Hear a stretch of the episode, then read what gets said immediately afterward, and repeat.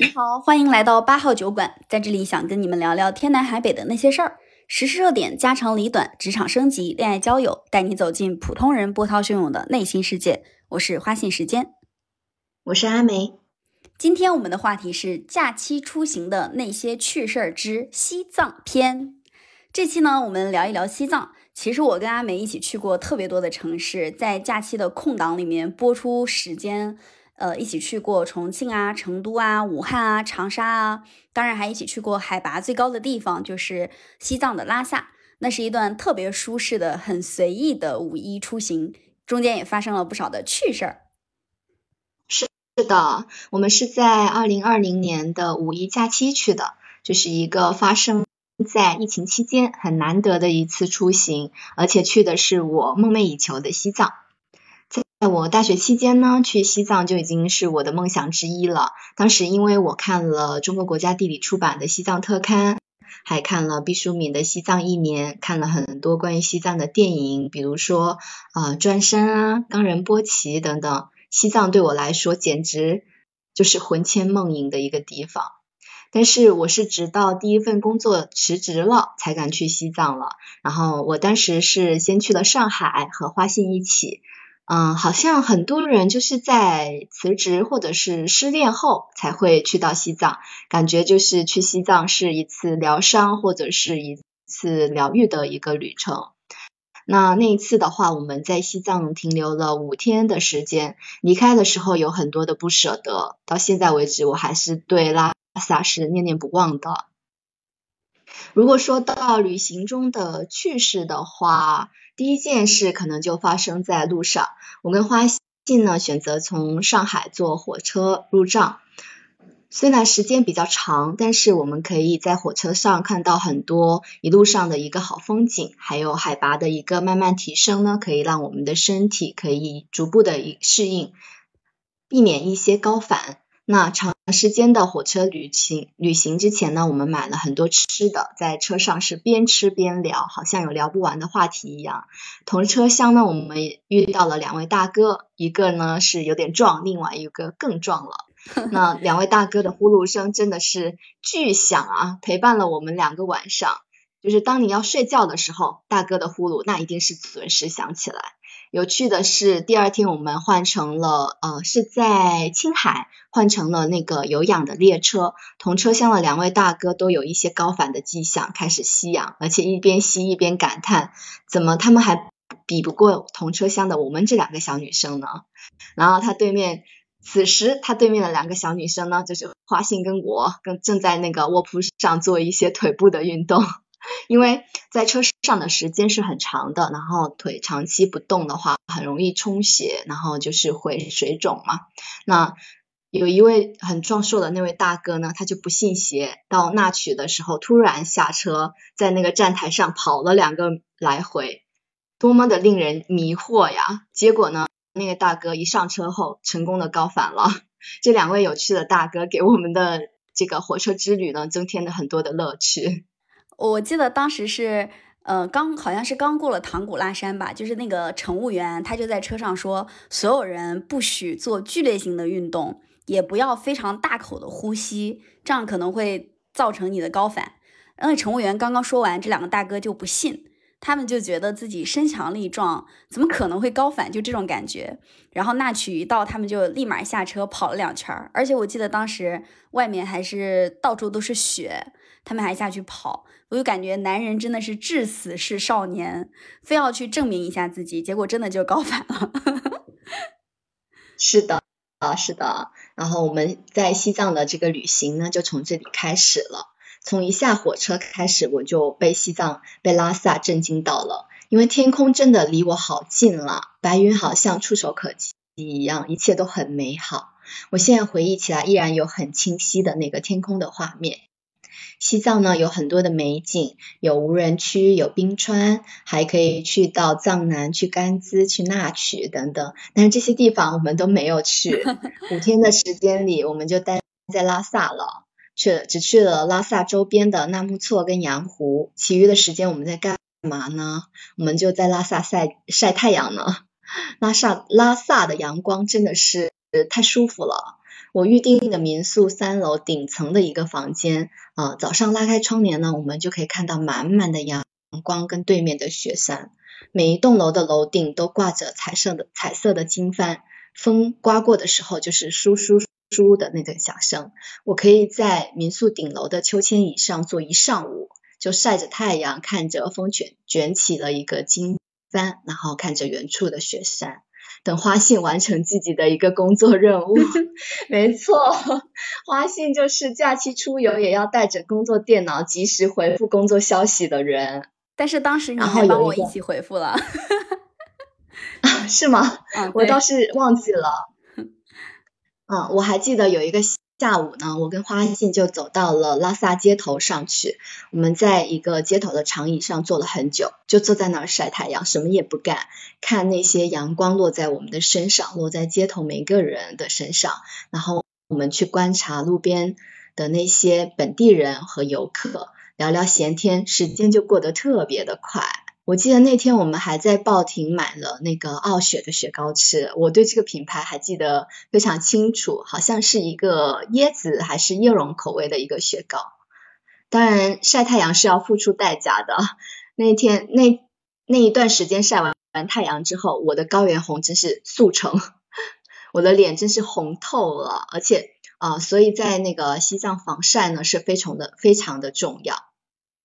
另外一个有趣的点呢，是我们住的民宿，呃，这个是我们在拉萨游中非常温暖的一个点，呃，我们选的这家民宿呢，它不是网红的民宿，也没有说前期花了很多精力去挑选，但是给我们的这次出游呢，增色了不少。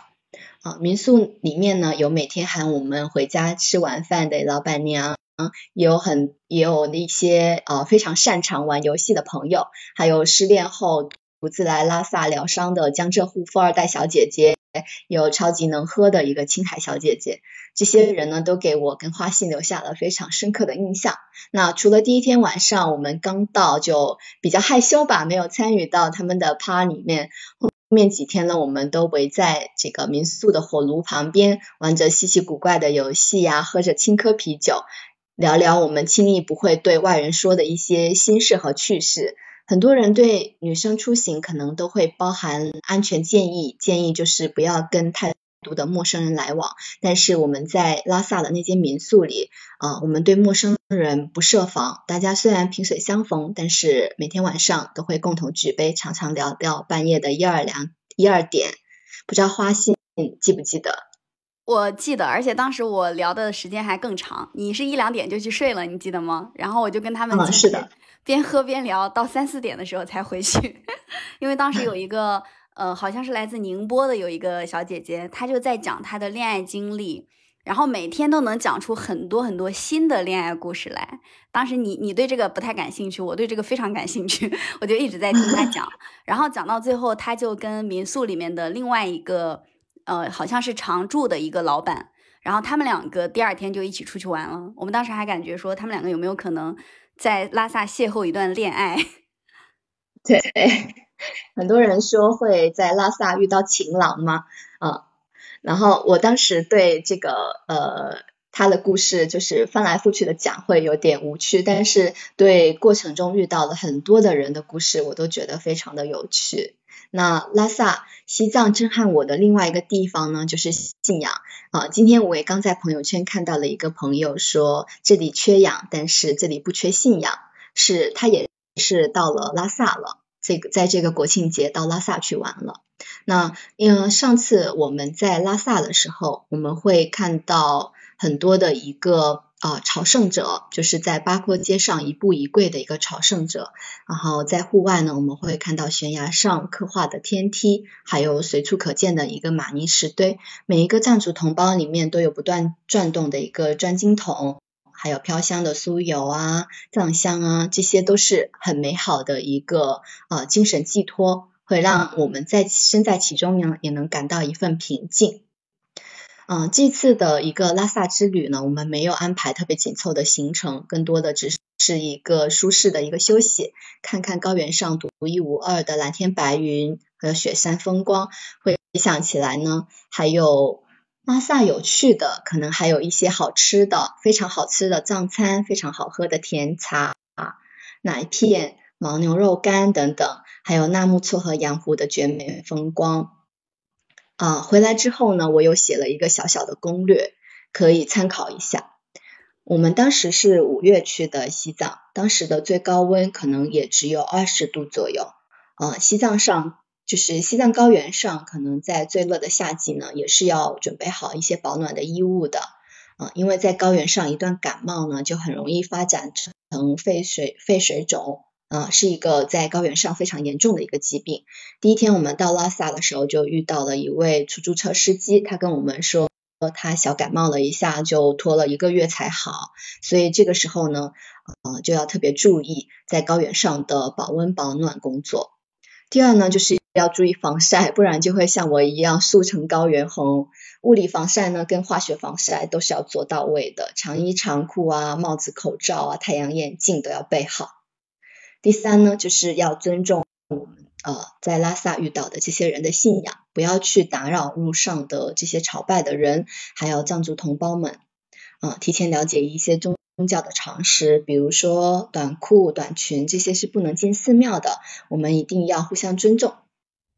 最后呢，是关于高反的话题，也是可能是去西藏旅游的人最关注的吧。但是我个人认为，高反好像是一个玄学。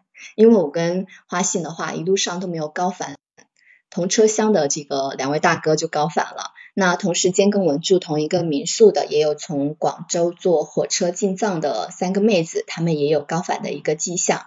啊，几乎所有的民宿都会去准备制氧机。至于要不要提前吃一些高反防高反的药物，其实是我觉得是都行的，因为。我吃了一个礼拜的红景天，而且我也嘱咐说花心一定要吃，但是他是一颗都没吃。到到了那个高原上，他比我还要活蹦乱跳。最重要的可能是心态吧，放松放松一下自己的心情，不要过度的紧张，才是最有效的一个方法。那如果有出现一些轻微的头晕呢，可能最好的方法就是喝葡萄糖，嗯，所以可以带一些葡萄糖在身上。我看完你说的这些，我才发现我当时去的时候就是一个白痴，因为我根本就到现在为止，我都还不知道说有一些宗教的寺庙短裤短裙是不能进的，所以出行的时候有一个做好攻略的好朋友是多么的重要。但是关于这个高反，我也想说，为什么我没有吃那个红景天，我也没有高反，是因为我在到了拉萨之后，我就严格按照阿梅发给我的攻略，比如说不能大声说话，然后第一天不能洗头，啊，不能洗澡，就是以防自己感冒嘛，然后以及其他的一些严格需要注意的事情，我都一一遵照去做了，除了这个红景天，然后那个。跟我们一起一起住民宿的另外三个小姐妹，她们有一个高反的特别严重，因为她是坐飞机过来的，就好像是坐飞机过来的话，整个人对于高反的适应程度会比较弱一点。我记得我有一个同事，他也想跟我们一样，就他在看了我到拉萨晒了晒太阳这件事情之后，他也在一个周末。坐了飞机到了拉萨，准备到什么大昭寺门前晒晒太阳，结果他一下飞机就高反了，然后在新疆吐了呃，sorry，在拉萨他吐了两天，然后他又回来了，这个是他的一个比较悲惨的旅行。但是可以对这个就可以看到，高反真的千万一定要注意这一点，一旦你高反了，你整个旅途当中可以说就没有什么心情再去玩了，因为是非常非常难受的。然后在拉萨的话，我们后来不是还去了纳木错嘛？我真的感觉去过纳木错之后，任何的高山湖泊，反正你都觉得看了之后觉得非常的平常，因为纳木错它真的实在是太美了，那个海拔也非常的高，所以要去注意，如果有高反的迹象，要及时的吸氧。呃，然后防晒的这一部分，我们在新疆游的那一篇，我还专门 Q 到了阿梅，因为我是非常注重防晒的，我到了拉萨之后，每天还在涂防晒。敷面膜，阿梅就什么都没没涂，第二天就喜提高反了。我印象当中，对对对，早上一起来发现你的脸上有两片高原红，我当时就震惊了，我没想到来的这么快。是我太不注意了。对，然后那个，我觉得最最开心的事情还是在在拉萨那个地方晒太阳。为什么？因为。它的那个环境跟我们现在所所处的这种城市环境差异还是比较大的。就它因为有当地很多的呃藏民，然后他们有就像你说的，他们有特别深的信仰。但我印象当中还有一个我特别期待的，然后下一次去拉萨，我特别想做的一个事儿就是买他们家的那个买他们那个地方的那个青稞啤酒。有一款青稞啤酒超级好喝，但是当时我心想淘宝上应该都有卖的，就没有。买几罐就没有买带回去，结果发现淘宝上真的没有卖的，就是那款啤酒又香又甜，特别好喝。我不知道你还记不记得，我们在天台上面晚上的时候一边看星星，然后一边喝啤酒。嗯嗯，我记得，我记得，我知道你对这个酒是念念不忘 啊。对，所以我们叫八号酒馆。然后，嗯，对，西藏应该我相信我们还会。对，我相信我们肯定还会第二次、第三次再去到西藏，去到拉萨，到时候可以再跟大家分享一些出行的乐趣。下一次我们再去的时候，还需要等辞职之后再去吗？指不定呢。好，那我们今天的这个节目就先到这里。关注八号酒馆，跟我们一起探索普通人波涛汹涌的内心世界。下一期期待在人海中继续与你相遇哦，拜拜。